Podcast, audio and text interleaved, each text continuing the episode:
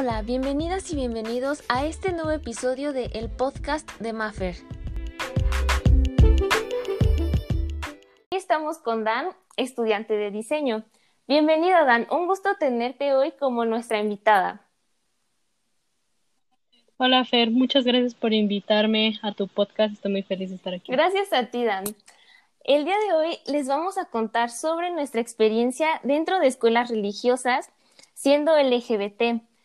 Y la verdad es que haber estado en una escuela religiosa ha sido de las cosas más extrañas de mi vida, pero afortunadamente solo estuve un par de años. Eh, lamentablemente es que con ese par de años fue suficiente para terminar yendo a terapia. ¿Y tú, Dan, qué me dices de tu colegio religioso? ¿Cuánto tiempo estuviste ahí? Mm, ¿Cómo percibías el ambiente? Bueno, realmente en mi caso yo estuve, por así decirlo, casi toda mi vida, como 12 años estudiando en escuela religiosa. Eh, puedo decir que en cuanto al ambiente que viví en mis años de estudiar en esa escuela, fueron bastante difíciles, pero creo que fueron soportables. El ambiente era, era difícil en el sentido de que probablemente no, en mi caso, no había acoso o bullying por parte de mis compañeros, pero sí, como era una escuela donde nunca se tocó el tema, nunca se habló de eso, era simplemente un tema tabú, ¿sabes? No se hablaba, entonces se percibía como, como si estuvieras hablando de un secreto. Entonces, casi todas mis compañeras, o bueno, las que tú pensabas o creías que eran, se escondían, incluyéndome. O sea, te, te tenías que esconder porque si bien no había acoso, eh, por así decirlo, los, profe, los profesores sí te casaban en cierto sentido. Siempre estaban alertas, por lo mismo supongo de que como es una escuela de puras niñas donde yo estudié, pues sí era un poco más pesado el ambiente, pero no era algo que no pudiera tolerar. Obviamente la situación después mejoró. Oye, qué complicado, ¿no? O sea, como si fuera algo ilegal, no sé, em, lo ven como algo mm, prohibido, ¿no? Pero yo supongo que hasta esas cosas que hacían tus maestros, no sé, pudieron haber tenido repercusiones legales, ¿eh? O sea, sí está muy denso eso de que andaban como cazando a ver quién era, quién no era, o sea, sí está muy grave eso. En mi escuela, pues, mm, no era así como de mm, cacería, pero sí eran los compañeros como muy molestos en ese aspecto, ¿no? O sea, la verdad es que a mí solían insultarme con la palabra lesbiana, o sea, era muy tonto que usaran esa palabra como insulto, ¿sabes? Este, yo la verdad es que cuando me decían esos insultos yo no sabía que era lesbiana, o sea, yo decía como, ay, no, por Dios, yo no soy lesbiana, ¿qué les pasa? Pero digamos que todos lo sabían, menos yo. Ya después con el tiempo, pues dije, ok, tal vez mm, sí tenían razón, este, pero bueno, dejando de lado eso, sí, o sea, era muy, muy molesto que te, te juzgaran o te hicieran a un lado por eso.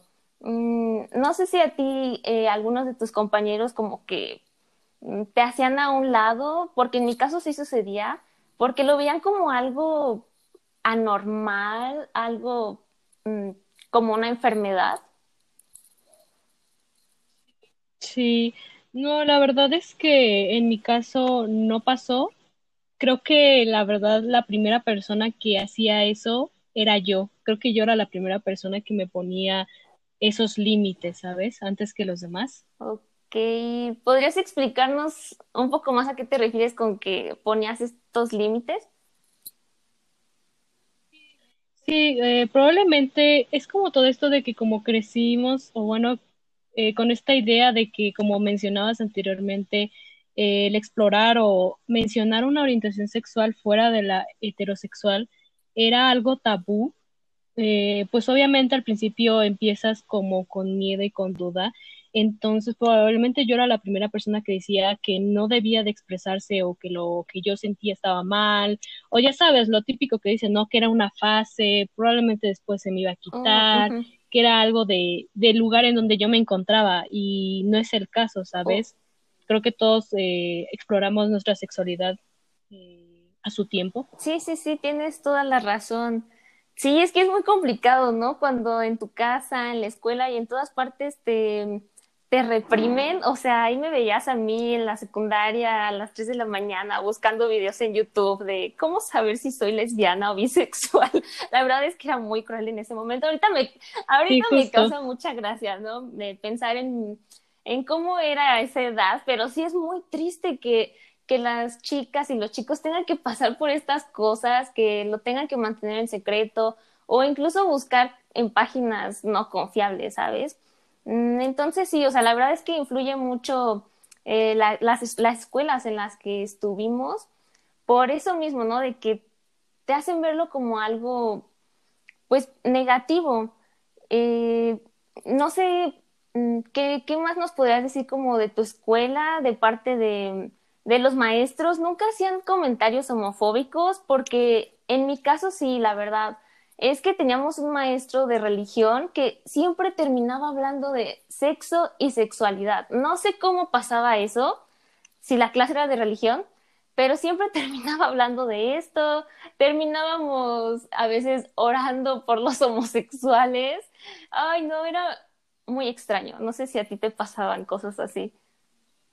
No, ahorita que te escucho me parece un poco como eh, raro, o sea, en mi caso creo que no, nunca me pasó porque ni siquiera hablar sobre sexualidad, o sea, era algo como que casi no se hablaba.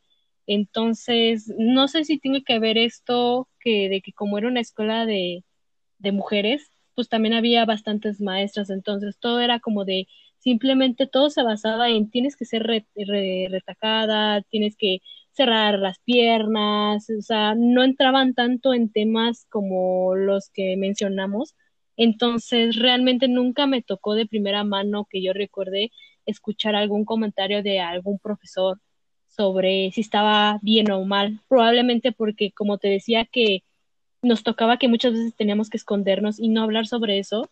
Probablemente a las compañeras a las que sí las cachaban, por así decirlo, son las personas que probablemente sí debieron de haber escuchado estos comentarios, pero en mi caso no, no nunca escuché o nunca vi algún tipo de acción homófoba hacia alguna compañera o alguien más. Ay, qué bueno que no te tocó ver eso, porque la verdad es que sí te causa mucho conflicto.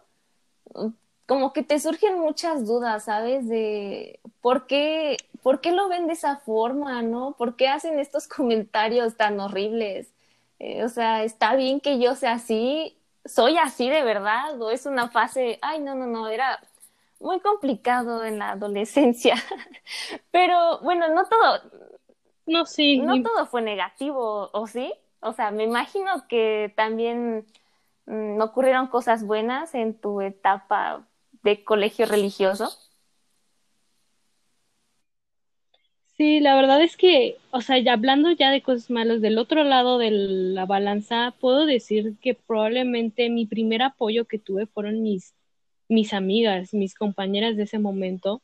No sabes eh, el apoyo que recibí por parte de ellas, probablemente es la razón por la que logré ahora sí que sobrevivir a esos años en los que yo me sentía que no estaba bien, que lo que hacía era algo ilegal y creo que una de las experiencias con una monja que me llamó mucho la atención fue que fue la primera vez que escuché a una persona religiosa de mi escuela defender y decir que las personas LGBT no eran personas que estaban enfermas, que eran personas normales, porque ella defendía mucho el lado del amor de Dios con todo esto. Lo típico de que si Dios nos hizo su imagen y semejanza, es porque nos ama. Entonces, cualquier persona, sea como sea, eh, eh, es merecedora del amor de Dios. Y así lo defendía. Y la verdad es que a mí me sorprendió bastante, porque muchos años eh, relacioné la religión con cosas malas, como que yo no podía estar allí o que nunca iba a poder ser aceptado por personas religiosas hasta que conocí a esta monja y la verdad es que me abrió bastante el pensamiento y me hizo sentir que sí hay personas que, sea cual sea su postura, pues se informan y pueden dar buenas opiniones que no lastimen a otras personas. Oye, qué buena onda de la monja, la verdad, porque pues muchas veces las personas que están dentro de la religión están cegadas, ¿sabes? Cuando la religión, bueno, la religión católica, cristiana, que eran de nuestros colegios, pues nos dicen que prácticamente Dios es amor, ¿no? Entonces, literalmente te dice, ama a tu prójimo. Entonces, ¿por qué, por qué fomentar todo, todo ese odio, ¿no? Hacia quienes no piensan, no viven igual que tú. Este, igual yo en mi escuela nunca me topé así con ninguna SOR, es que en mi escuela eran SORES, que hiciera ese tipo de comentarios, más bien encontré algunas que simplemente mm, preferían o no tocar estos temas tan complejos, ¿sabes? Pero sí me hubiera gustado conocer a, alguien en mi escuela que, que fuera una autoridad y que no, no viera este tema como algo malo, ilegal, ya sabes. Pero igual, en mi caso no todo fue malo. La verdad es que tengo muy buenos recuerdos de, de mi secundaria.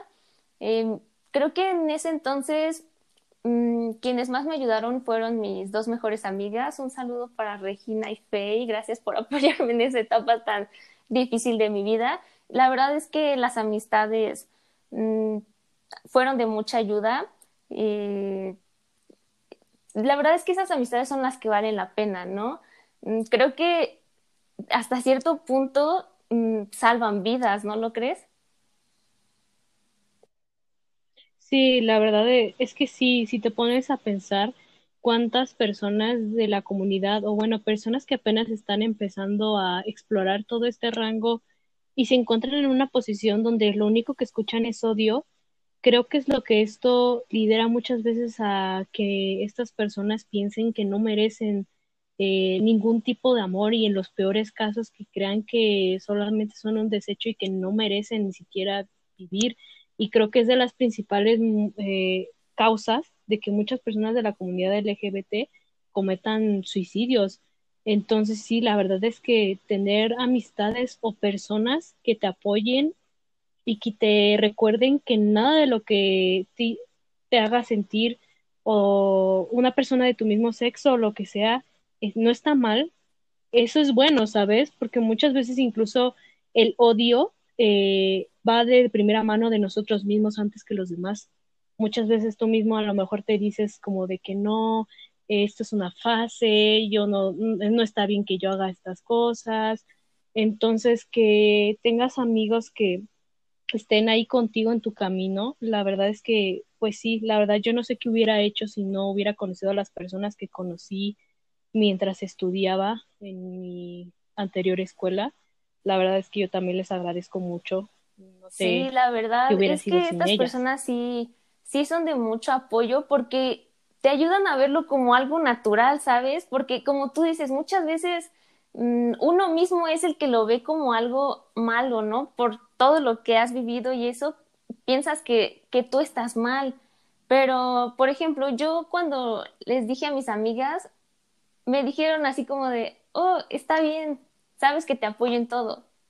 Y seguimos normal. O sea, yo creí que algo iba a cambiar, algo así, pero no. Y yo dije, wow, entonces es normal. O sea, si mis mejores amigas me apoyan, mm, lo ven como algo natural, pues yo también debería verlo así, ¿no? Pero, pues sí, definitivamente nos pasaron demasiadas cosas dentro de estos colegios religiosos. Afortunadamente lo superamos, aquí estamos después de haber ido a terapia, seguimos adelante y pues claramente aquí andamos al 100. Este, aparte, bueno, es muy importante contar todo esto, ¿no? Porque mm, los y las demás tienen que enterarse de que no es fácil ser LGBT y mucho menos cuando lo vas descubriendo. También hay muchas personas que, que lamentablemente hasta la fecha nos discriminan y quieren lastimarnos. Entonces, tal vez sí aquí lo, lo comentamos un poco entre broma y anécdotas, pero creo que sí es un tema que, que hay que tomar muy en serio, porque México es la segunda nación con mayor índice en crímenes por homofobia. Pero definitivamente nosotras y nosotros ya no tenemos miedo y vamos a seguir alzando nuestra voz. Yo igual, eh, con todo lo que dices, quiero eh, terminar diciendo a todos los que vayan a escuchar e-, este, post, este podcast que no se preocupen, o sea, que tomen su tiempo, porque en la medida en la que te aceptes y vayas viendo quién eres, las mejores personas van a ir llegando a tu vida. Entonces, yo sí creo en esta frase de It Gets Better. La verdad es que mejora. No hay que apresurarse y hay que tomar las cosas. Sí, la verdad es que hay que ser pacientes, no dejarlo pasar tampoco y pues pedir ayuda, ¿no? Mm, pedir ayuda profesional de las personas que te apoyan y sí, tomarse su tiempo, no hay prisa. Pero bueno, lamentablemente hemos llegado al final de este episodio. Muchísimas gracias por tu participación, Dan. Espero que el episodio de hoy haya sido de su agrado. De verdad, tomen muy en serio este tema y por favor vivan y dejen vivir. Nos vemos en el próximo episodio de El Podcast de Maffer.